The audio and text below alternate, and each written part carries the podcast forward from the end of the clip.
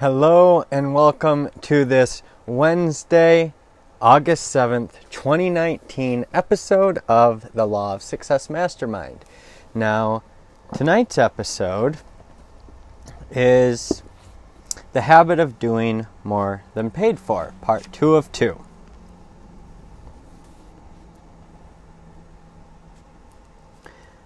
I have just found out what this man is doing.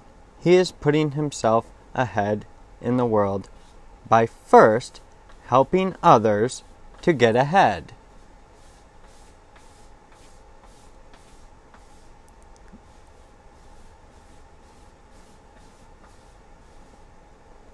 In this brief statement, he had epitomized the most important part of my philosophy on the subject of success. It is literally true that you can succeed best and quickest by helping others to succeed. Some 10 years ago, when I was engaged in the advertising business, I built my entire clientele by the application of the fundamentals upon which this lesson is founded.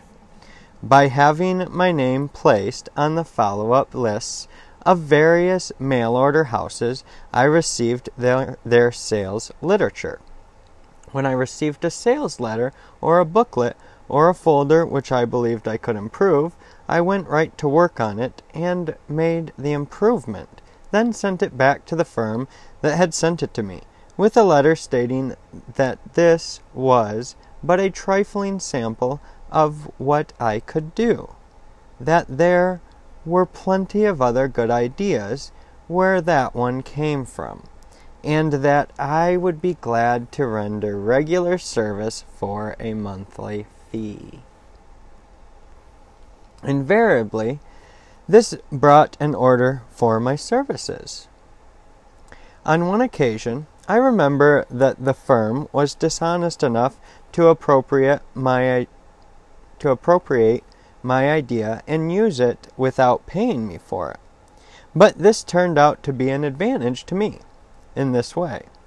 A member of the firm who was familiar with the transaction started another business, and as a result of the work I had done for his former associates, for which I was not paid, he engaged me to serve him on a basis that paid me more than double the amount I would have realized from his original firm.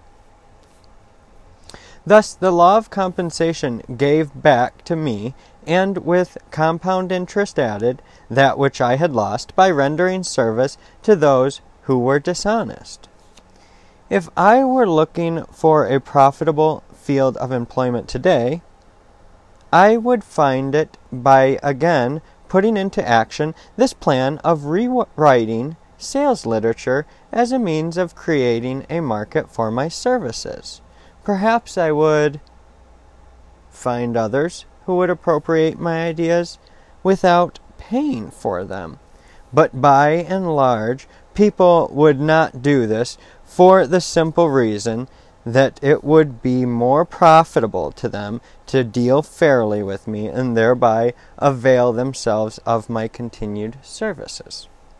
Several years ago, I was invited to deliver a lecture before the students of the Palmer School at Davenport, Iowa. My manager completed assign- arrangements for me to accept the invitation under the regular terms in effect at that time which were $100 for the lecture and my traveling expenses. When I arrived at Davenport, I found a reception committee awaiting me at the depot, and that evening I was given one of the warmest welcomes I had ever received during my public career. Up to that point, I met many delightful people from whom I gathered many valuable facts that were of benefit to me.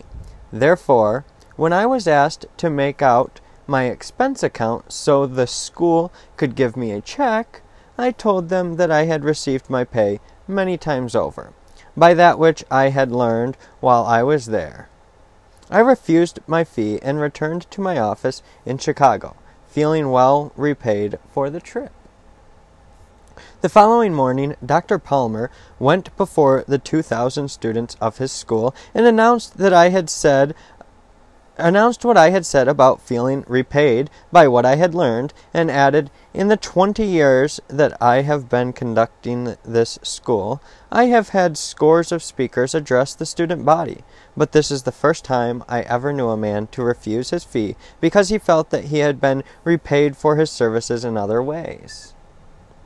This man is the editor of a national magazine, and I advise every one of you to subscribe for that magazine. Because such a man as this must have much that each of you will need when you go into the field and offer your services. By the middle of that week, I had received more than $6,000 for subscriptions to the magazine, of which I was editor and during the following two years, these same 2,000 students and their friends sent in more than $50,000 for subscriptions.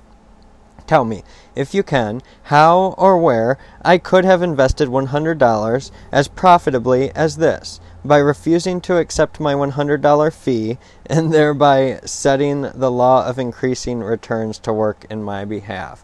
Okay, so this was one hundred dollars for his. That was his fee. This was in like the 1920s. This was published in 1928. So you've got to take that into consideration that he earned six thousand dollars, fifty thousand dollars. You know, six thousand initially, and then over time, fifty thousand over two years. That's, I think, about fourteen and a half times multiplier. So that's a considerable chunk of money. Tell me, if you can, how or where I could have invested $100 as profitably as this by refusing to accept my $100 fee and thereby setting the law of increasing returns to work in my behalf. You can't. He couldn't have. That's why I'm doing these videos the law of increasing returns. We go through two important periods in this life. One is that period during which we are gathering, classifying, and organizing knowledge, and the other is that period during which we are struggling for recognition. We must first learn something, which requires more effort than most of us are willing to put into the job. But after we have learned much, that can be of useful service to others, we are still confronted with the problem of convincing them that we can serve them. Yep. One of the most important reasons why we should always be not only ready but willing to render service is the fact that every time we do so, we gain thereby another opportunity to prove to someone that we have ability we go just one more step toward gaining the necessary recognition that we must all have. Instead of saying to the world, Show me the color of your money and I will show you what I can do, reverse the rule and say, Let me show you the color of my service so that I may take a look at the color of your money if you like my service. In 1917, a certain woman who was then nearing the 50 year miles post of life, was working as a stenographer at $15 a week. Judging by the salary, she must have been none too competent in that work. Now note this change. Last year, this same woman cleared a little over $100,000 on the lecture platform. What bridged that mighty chasm between these two earning capacities? You ask and I answer. The habit of performing more service and better service than that for which she was paid, thereby taking advantage of the law of increasing returns. This woman is well known throughout the country. as she is now a prominent lecturer on the subject of applied psychology. Let me show you how she harnessed the law of increasing returns. First, she goes into a city and delivers a series of 15 free lectures. All may attend who will, without money and without price. During the, deliver of, during the delivery of these 15 lectures, she has the opportunity of selling herself to her audience. At the end of the series, she announces the formation of a class for which she charges $25 per student. That's all there is to her plan. No man can rise to fame and fortune without carrying others along with him. It simply cannot be done. Where she is commanding a small that's all there is to her plan. Where she is commanding a small fortune for a year's work, there are scores of much more proficient lecturers who are barely getting enough from their work to pay their expenses, simply because they have not yet familiarized themselves with the fundamentals upon which this lesson is based, as she has done. Now, I would like to have you stop right here and answer this question.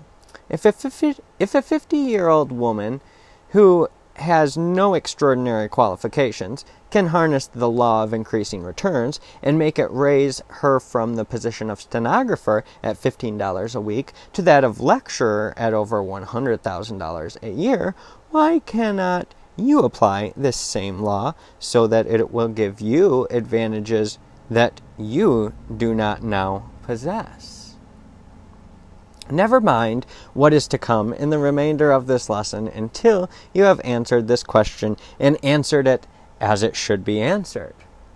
You are struggling, either meekly or earnestly, to make a place for yourself in the world.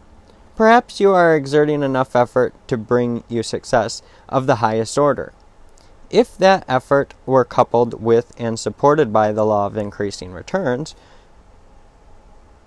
for this reason, you owe it to yourself to find out just how you can apply this law to best advantage.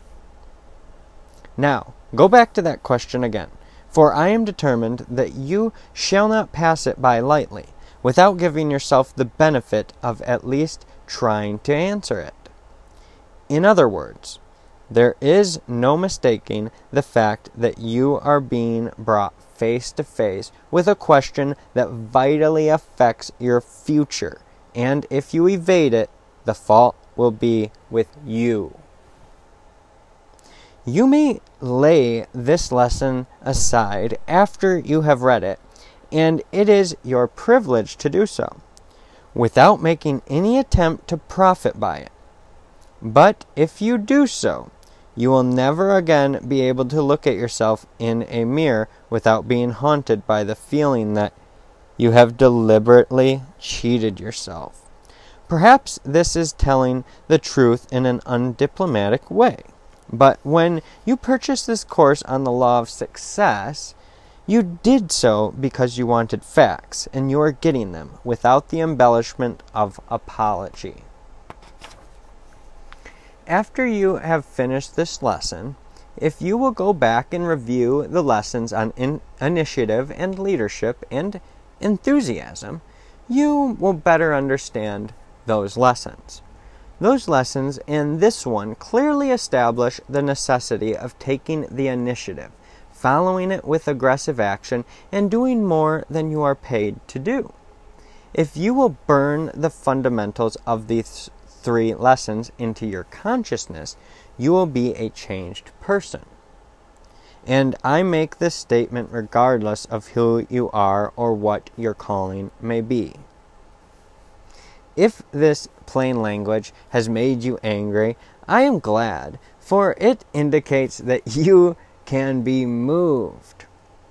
Now, if you would profit by the counsel of one who has made many more mistakes than you ever made, and for that reason learned a few of the fundamental truths of life, harness this anger and focus it on yourself until it drives you forth to render the service of which you are capable.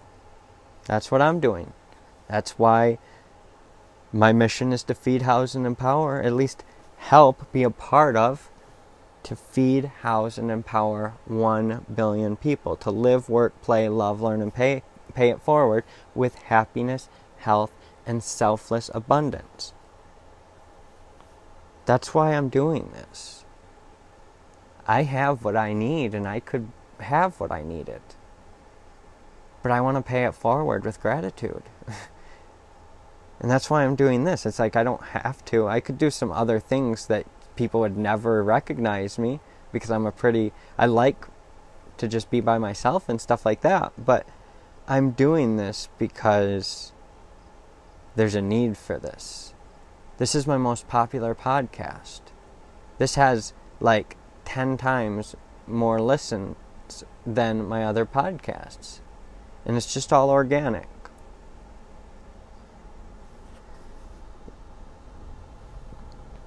If you will do this, you can collect a king's ransom as your reward. Now let us turn your attention to still another important feature of this habit of performing more service and better service than that for which we are paid. Namely, the fact that we can develop this habit without asking for permission to do so. Such service may be rendered through our own initiative, without the consent of any person. You do not have to consult those to whom you render the service for it is a privilege, privilege over which you have entire control. There are many things you could do that would tend to promote your interests, but most of them require the cooperation or the consent of others. If you render less service than that for which you are paid, you must do so by leave of the purchaser of the service, or the market for the service will soon cease.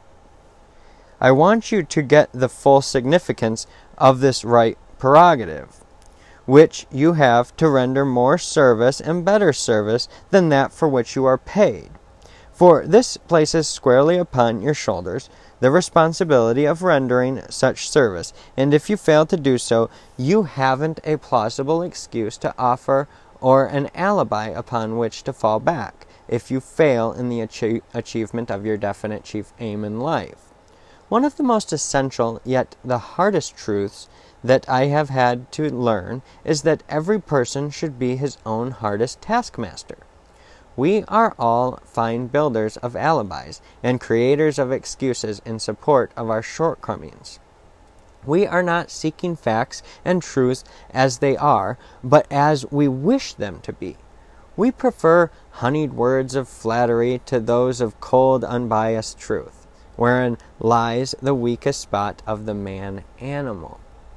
Furthermore, we are up in arms against those who dare to uncover the truth for our benefit.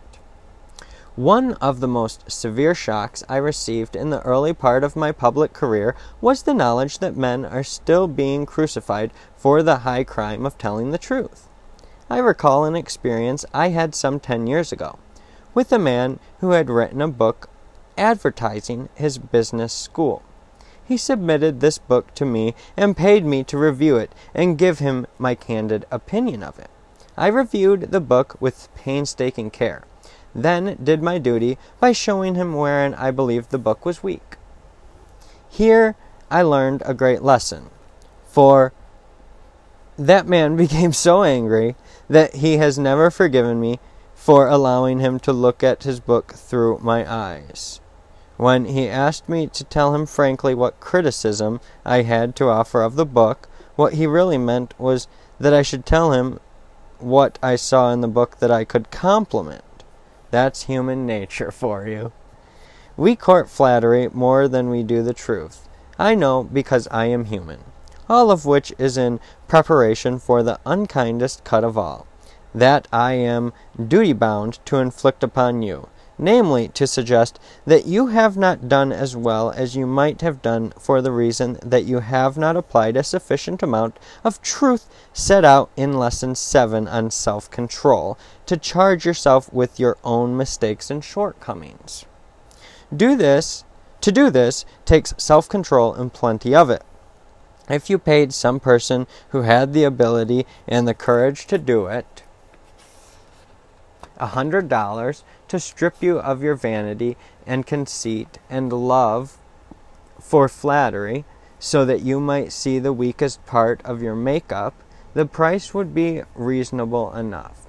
We go through life stumbling and falling and struggling to our knees, and struggling and falling some more, making asses of ourselves, and going down finally in defeat, largely because we either neglect or flatly refuse to learn the truth about ourselves. Since I have come to discover some of my own weaknesses through my work of helping others discover theirs, I blush with shame when I take a re- retrospective view of life and think how ridiculous I must have seemed in the eyes of those who could see me as I wouldn't see myself. We parade before the enlarged shadows of our own vanity and imagine that those shadows are our real selves, while the few knowing souls with whom we meet stand in the background and look at us with pity or with scorn. Hold on a minute. I am not through with you yet. you have paid me to delve into the depths of your real self and give you an introspective inventory of what is there, and I am going to do the job right, as nearly as I can. Not only have you been fooling yourself as to the real cause of your failures of the past, but you have tried to hang these causes on the door of someone else. When things did not go to suit you, instead of accepting full responsibility for the cause, you have said, Oh, hang this job. I don't like the way they are treating me, so I am going to quit. Don't deny it. Now let me whisper a little secret in your ear. A secret which I have had to gather from grief and heartaches and unnecessary punishment of the hardest sort. Instead of quitting the job because there were obstacles to master and difficulties to be overcome, you have sh- you should have faced the facts and then you would have known that life itself is just one long series of mastery of difficulties and obstacles. This measure this measure of a man may be taken very accurately by the extent to which he adapts himself to his environment and makes it his business to accept responsibility for every adversity with which he meets whether the, the adversity grows out of a cause within his control or not. Now, if you feel that I have panned you rather severely, have pity on me, O fellow wayfarer, for you surely must know that I have had to punish myself more sorely than I have punished you before I learned the truth that I am here passing on to you for your use and guidance. I have a few enemies. Thank God for them. For they have been vulgar and merciless enough to say some things about me that forced me to rid myself of some of my most serious shortcomings, mainly those which I did not know I possessed. I have profited by the criticism of these enemies without having to pay them for their services in dollars, although I have paid in other ways. That's legitimately for me too. I, I this book is incredible. However, it was not until some years ago that I caught sight of some of my most glaring faults, which were brought to my attention as I studied Emerson's law essay on compensation, particularly the following part of it. Our strength grows out of our weaknesses. Not until we are pricked and stung and sorely shot at awakens the indignation which arms itself with secret forces. A great man is always willing to be little. While he sits on the cushion of advantage, he goes to sleep. When he is pushed, tormented, defeated, he has a chance to learn something. He has been put on his wits. For his manhood, he has gained facts, learned his ignorance, is cured of the insanity of conceit, has got moderation and real skill. The wise man always throws himself on the side of his assailants. It is more his interest than it is theirs to find his weak point. Blame is safer than praise. I hate to be defended in a newspaper. As long as all that is said is said against me, I feel a certain assurance of success. But as soon as honeyed words of praise are spoken of me, I feel as one that lies unprotected before his enemies. Eek. Study this, the philosophy of the immortal Emerson, for it may serve as a modifying force that will temper your mettle and prepare you for the battles of life, as carbon tempers the steel. If you are a very young person, you need to study it all the more, for it often requires the stern realities of many years of experience to prepare one to assimilate and apply this philosophy.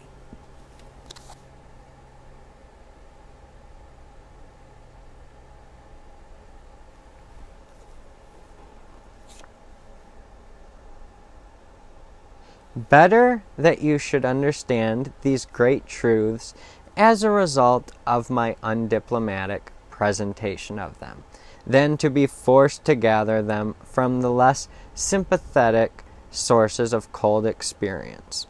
Experience is a teacher that knows no favorites. When I permit you to profit by the truths I have gathered from the teachings of this cold and unsympathetic teacher called experience, I am doing my best to show you favoritism, which reminds me somewhat of the times when my father used to do his duty by me in the woodshed, always starting with his bit of encouraging philosophy. Son, this hurts me worse than it does you. Thus, we approach the close of this lesson without having exhausted the possibilities of the subject. Nay, without having more than scratched the surface of it. There comes to my mind the story of a romance of long ago, through which I can leave in your mind the main import of this lesson.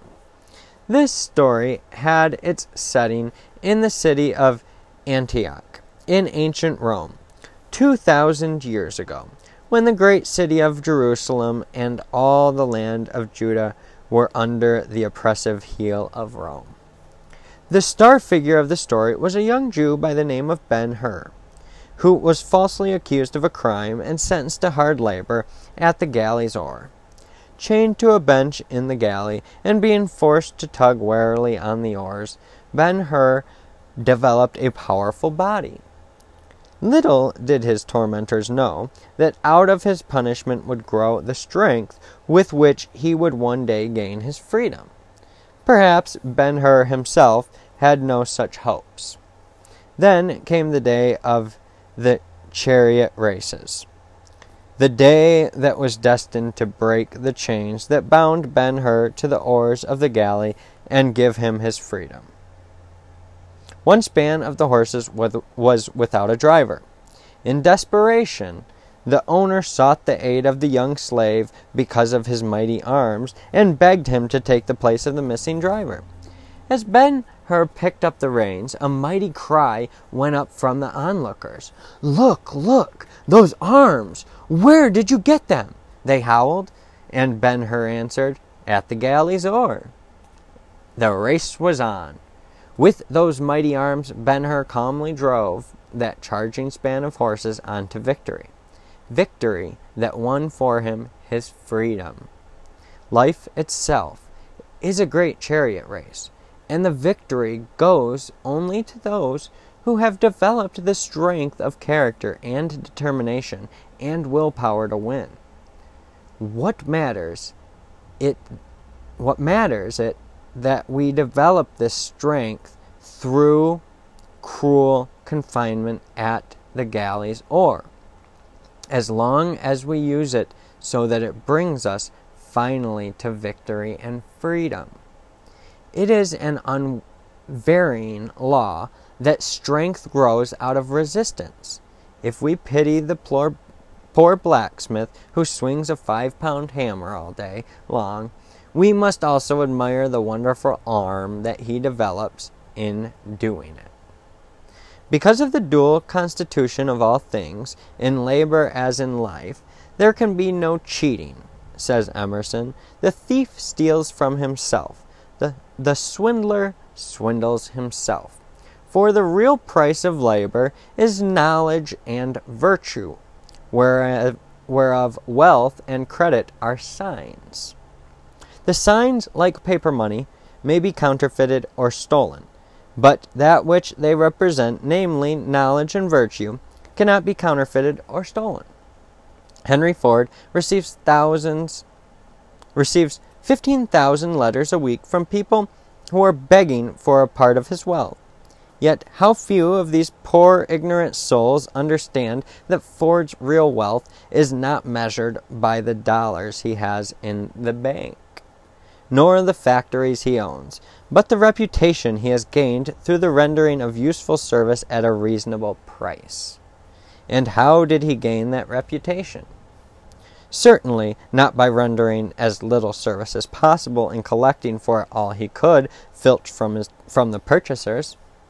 The very warp and woof of Ford's business philosophy is this give the people the best product at the lowest p- price possible. Something Tesla is doing today.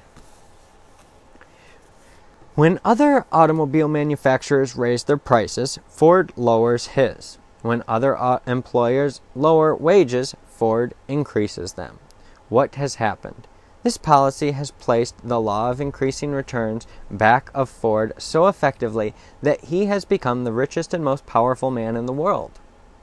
Oh, you foolish and short sighted seekers after wealth, who are returning from the daily chase empty handed. Why do you not take a lesson from men like Ford? Why do you not reverse your philosophy and give in order that you may get? I am finishing this lesson on Christmas Eve. In the room next to my study, our children are decorating their Christmas tree, and the rhythm of their voices falls as music upon my ears. They are happy, not alone because they expect to receive, but for the deeper reason that they have presents hidden away which they expect to give. From the window of my study, I can see the neighbors' children as they too are gleefully engaged in preparing for this wonderful event. There are no lazy men. What may appear to be a lazy man is only an unfortunate person who has not found the work for which he is best suited. Throughout the civilized world, millions of people are preparing to celebrate the birth of this Prince of Peace who, more than any other man, set forth the reasons why it is more blessed to give than to receive and why enduring happiness comes not from possessing material wealth, but from rendering service to humanity. It seems a queer coincidence that the completion of this particular lesson should have happened on Christmas Eve. Yet I am glad that it has, for this has provided me with sufficient justification for reminding you that nowhere in the entire history of civilization could I have found stronger support of the fundamentals of this lesson than may be found in the Sermon of the Mount in the book of Matthew. Christianity is one of the greatest and most far reaching influences in the world today, and I hardly need to apologize for reminding you that the tenet, tenets of Christ's philosophy are in absolute harmony with the fundamentals upon which this lesson in the main is founded.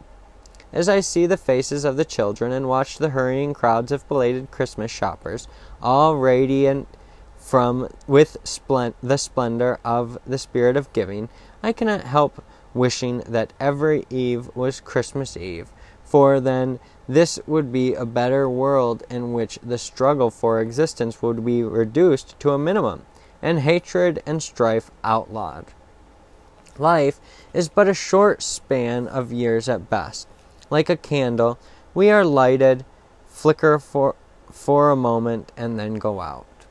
If we were placed here for the purpose of laying up, laying up treasures for use in a life that lies beyond the dark shadow of death, may it not be possible that we can best collect these treasures by rendering all the service we can to all the people we can in a loving spirit of kindness and sympathy?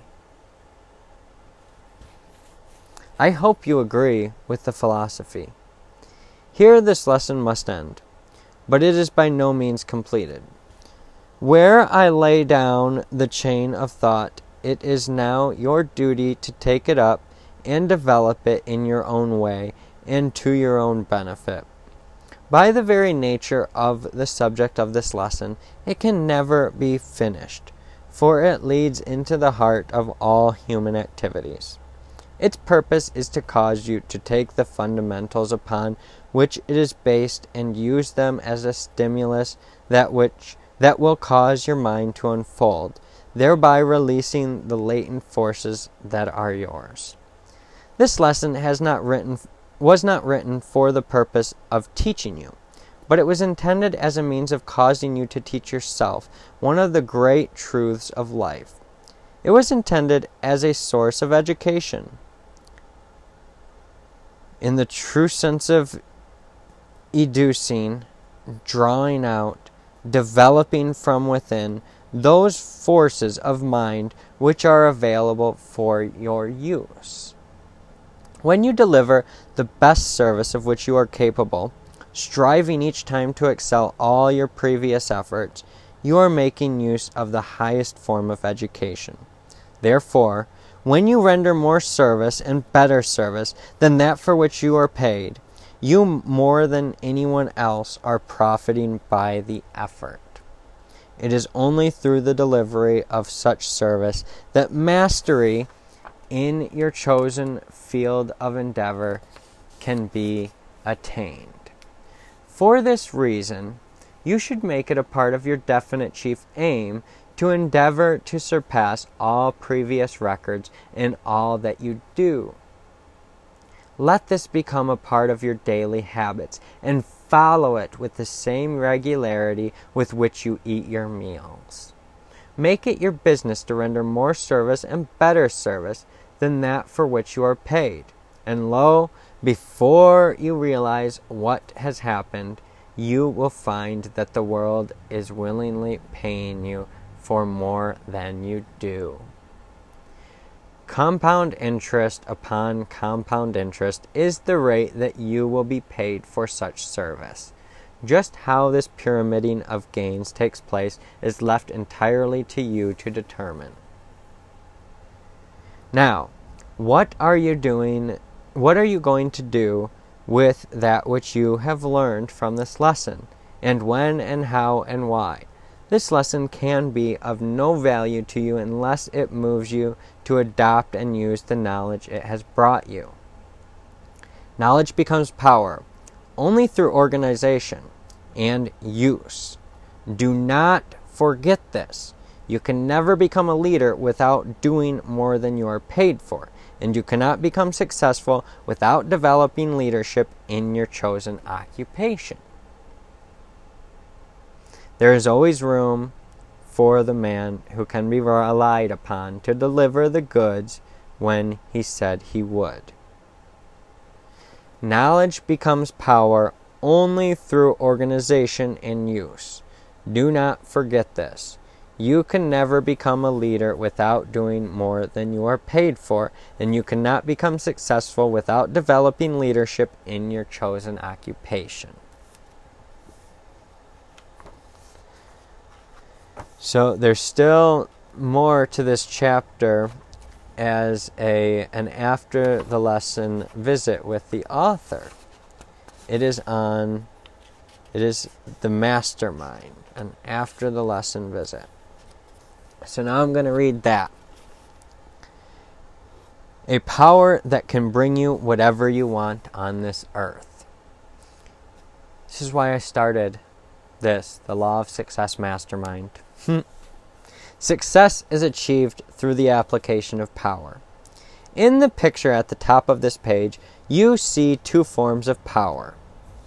At the left, you see physical power produced by nature with the aid of organized raindrops pouring over Niagara Falls. Man has harnessed this form of power.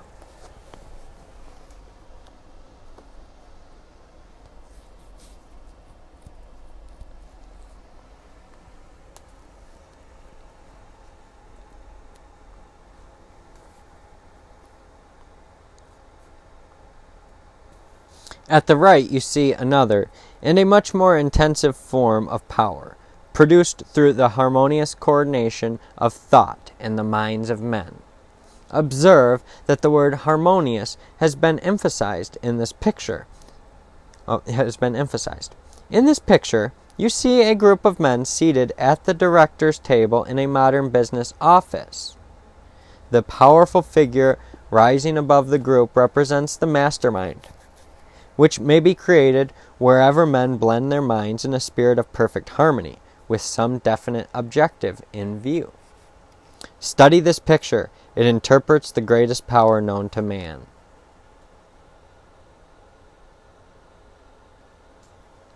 With the aid of the mind, man has discovered many interesting facts about the earth on which he lives, the air and the ether that fill the endless space about him, and the millions of other planets and heavenly bodies that float through space.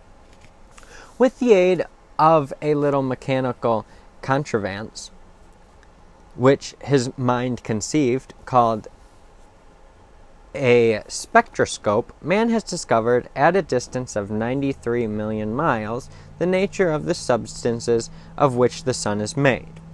We have lived through the Stone Age, the Iron Age, the Copper Age, the religious fanatic age, the scientific research age, the industrial age, and we now and we enter now the age of thought.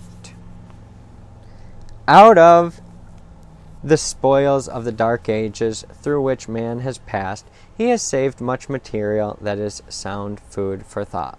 While for more than 10,000 years the battle between ignorance, superstition, and fear on the one side and intelligence on the other side has raged, man has picked up some useful knowledge. Among other fragments of useful knowledge gathered by man he has discovered and classified the 83 elements of which all physical matter consists. By study and analysis and comparison, man has discovered the bigness of the material things in the universe as they are represented by the suns and stars, some of them over 10 million times as large as the earth on which he lives. On the other hand, man has discovered the littleness of which by reducing matter to molecules, atoms, and finally to the smallest known particle, the electron, an atom is so inconceivably small that a grain of sand contains millions of them. The molecule is made up of atoms, which are said to be little particles of matter that revolve around each other in one continuous circuit at lightning speed very much as the Earth and other planets whirl around the Sun in an endless circuit. The atom, in turn, is made up of electrons, which are constantly in rapid motion. Thus, it is said that in every drop of water and every grain of sand, the entire principle upon which the whole universe operates is duplicated. How marvelous! How stupendous! How do we know these things to be true? Through the aid of the mind you may gather some slight idea of the magnitude of it all the next time you eat a beefsteak by remembering that the steak on your plate, the plate itself, and the table on which you are eating, and the silverware with which you are eating are all in final analysis made of the exactly the same material. Electrons. Not entirely sure if that's accurate, but atoms at least. In the physical or material world, whether one is looking at the largest star that floats through the heavens or the smallest grain of sand to be found on earth, the object under observation is but an organized collection of molecules, atoms, and electrons. An electron is an inseparable form of power, made up of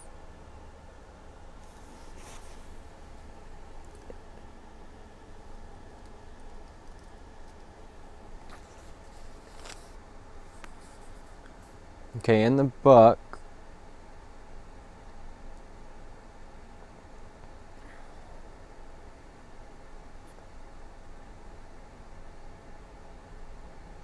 Okay, it's got a negative electric charge. Electrons have a negative electric charge.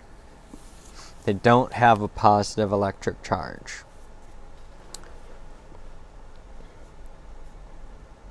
Man knows much about the physical facts of the universe. The next great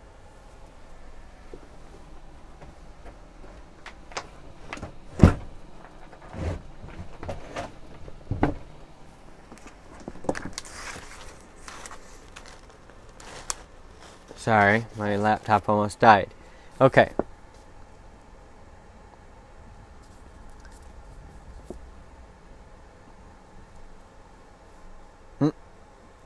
The next great scientific discovery will be the fact, which already exists, that every human brain is both a broadcasting and a receiving station.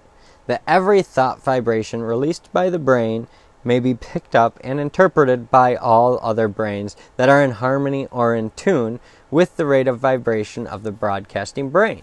Sort of like I'm broadcasting to you right now. How did man acquire the knowledge that he possessed concerning the physical laws of this earth? How did he learn what, what has taken place before his time and during his uncivilized period?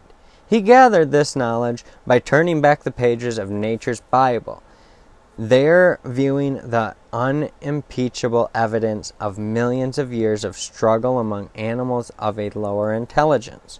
By turning back the great stone pages, man has uncovered the bones, skeletons, footprints, and other unmistakable evidence which Mother Nature has held for his inspection throughout unbelievable periods of time. Now man is about to turn his attention to another section of nature's Bible, the one wherein has been written a history of the great mental struggle, struggle that has taken place in the realm of thought. This page is represented by the boundless ether which has picked up and still carries every thought vibration that has ever released from the mind of man. This great page in nature's Bible is one that no human being has been able to tamper with. Its records are positive, and soon they may be clearly interpreted. No interpolations by man have been permitted. Of the authenticity of the story written on this page, there can be no doubt. Thanks to education, meaning the unfolding, educing, drawing out and developing from within of the human mind, nature's Bible is now being interpreted. The story of man's long, perilous struggle upward has been written on the pages of this, the greatest of all Bibles. All who have been all who have partly conquered the six basic fears described in another author's visit in this series and who have successfully conquered superstition and ignorance may read the records that have been written in nature's Bible. To all others, this privilege is denied. For this reason, there are probably fewer than 1,000 people in the entire world at this time who are in even the primary grade as far as the reading of this Bible is concerned. In the entire world, there are probably fewer than 100 people today who know anything about or who have ever heard of the chemistry of the mind through which two or more minds may be blended in a spirit of perfect harmony in such a manner that there is born a third mind possessing the superhuman power to read the story of the vibration of thought as it has been written and now exists in the imperishable records of the ether. And over the last 90 years, since this book, 91, since this book was published, boy, has it blended with all of our minds. The newly discovered radio principle has shut the mouths of the doubting Thomases and sent the scientists scurrying into new fields of experimentation. When they emerge from this field of research, they will show us that the mind as we understand it today, as compared to the mind of tomorrow, is about the same as comparing the intelligence of a polliwog to that of a professor of biology who has read the entire lifeline of animal life from the amoeba on up to man. Come for a short visit with a few of the powerful men now living who are making use of power created through the blending in a spirit of harmony of two or more minds. We will bring with three well known men who are known to be men of great achievement. We will begin with three well known men who are known to be men of great achievement in their respective fields of endeavor. Their names are Henry Ford, Thomas Edison, and Harvey Firestone. Of the three, Henry Ford is the most powerful, having reference to economic power. Mr. Ford is the most powerful man now living on earth and is believed to be the most powerful who ever lived. So great is his power that he may have anything of a physical nature that he desires or its equivalent. Millions of dollars to him are but playthings, no harder to acquire than the grains of sand with which the child builds sand tunnels. Mr. Edison has such a keen insight into Mother Nature's Bible that he has harnessed and combined for the good of man more of nature's laws than any other man who has ever lived. It was he who brought together the point of a needle and a piece of wax in such a way that they record and preserve the human voice. It was he who first made the lightning serve to light our houses and streets through the aid of the incandescent light. It was he who made the camera record and produce all sorts of motion through the modern moving picture apparatus. Mr. Firestone's industrial achievement is so well known that it needs no comment. He has made billion, he has made dollars multiply themselves so rapidly that his name has become a byword wherever automobiles are operated. All three men began their business and professional careers with no capital and but little schooling of the nature usually referred to as education. Perhaps Mr. Ford's beginning was by far the most humble of the three. Cursed with poverty, retarded by lack of even the most elementary form of schooling, and handicapped by ignorance in many forms. He has mastered all of these in the un- inconceivably short period of 25 years. Thus might we briefly describe the achievements of three well known, successful men of power. But we have been dealing with effect only. The true philosopher wishes to know something of the cause which produced these desirable effects. It is a matter of public knowledge that Mr. Ford, Mr. Edison, and Mr. Firestone are close personal friends. That they go away to the woods once a year for a period of recuperation and rest. But it is not generally known. It is doubtful if these three men themselves even know it, that there exists between the three men a bond of harmony out of which has grown a mastermind. That is being used by each of the three, a mind of superhuman ability that has the capacity to tune in on forces with which most men are to no extent familiar. Let us repeat the statement that out of the blending and harmonizing of two or more minds, 12 or 13 minds appear to be the most favorable number, may be produced a mind which has the capacity to tune in on the vibrations of the ether and pick up from that source kindred thoughts on any subject. Through the principle of harmony of minds, Ford, Edison, and Firestone have created a mastermind that now supplements the efforts of each of the three. And whether consciously or unconsciously, this mastermind is the cause of the, the success of each of the three. There is no other answer to their attainment of great power and their far reaching success in their respective fields of endeavor, and this is true despite the fact that neither of them may be conscious of the power that they have created or the manner in which they have done so. In the city of Chicago live six powerful men known as the Big Six. These six men are said to be the most powerful group of men in the Middle West. It is said that their combined income totals more than $25 million a year. Every man in the group began in the most humble of circumstances. Their names are W.M. Wrigley Jr., who owns the Wrigley chewing gum business, and whose income is said to be over $15 million a year.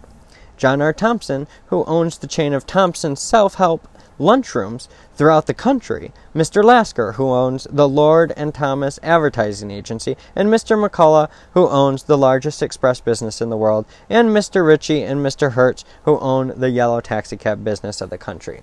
There is nothing startling about a man who does nothing more than become a millionaire, as a rule. However, there is something connected with the financial success of these particular millionaires that is more startling for it is well known that there exists between them a bond of friendship out of which has grown the condition of harmony that produces a master mind. These six men, whether by accident or design, have blended their minds in such a way that the mind of each has been supplemented by a superhuman power known as a master mind, and that mind has brought each of them more worldly gain than any person could possibly use to advantage. The law upon which the principle of a mastermind operates was discovered by Christ when he surrounded himself with 12 disciples and created the first 13 club of the world. Despite the fact that one of the 13, Judas, broke the chain of harmony, sufficient seed was sown during the period of harmony that originally existed between these 13 people to ensure the continuation of the greatest and most far reaching philosophy known to the inhabitants of this earth. Many millions of people believe themselves to possess wisdom.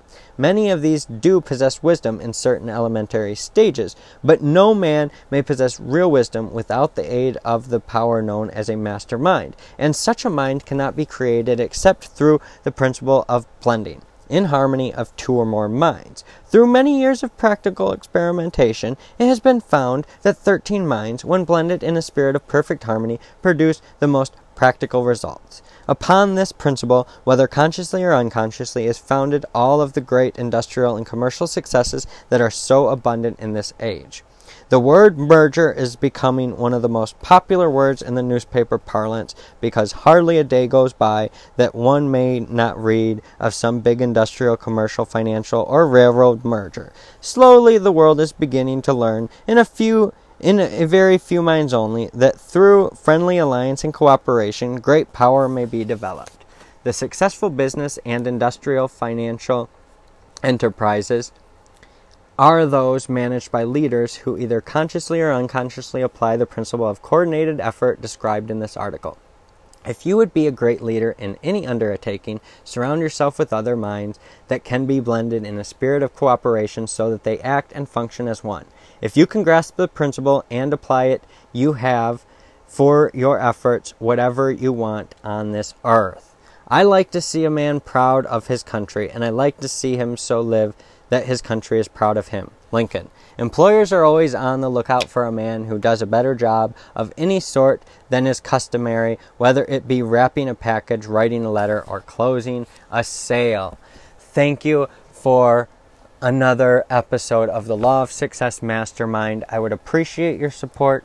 I have developed something magical. It starts with the Happy Hero Studio, happyherostudio.com. You can put a deposit down at happyherodeposit.com. That forwards you to our Square Up page, and you can do a secure checkout on that page. It's a $1,000 deposit, that's 1%. The total cost is $100,000. But happyherostudio.com tells you what it's all about. Thank you for another episode. I appreciate you.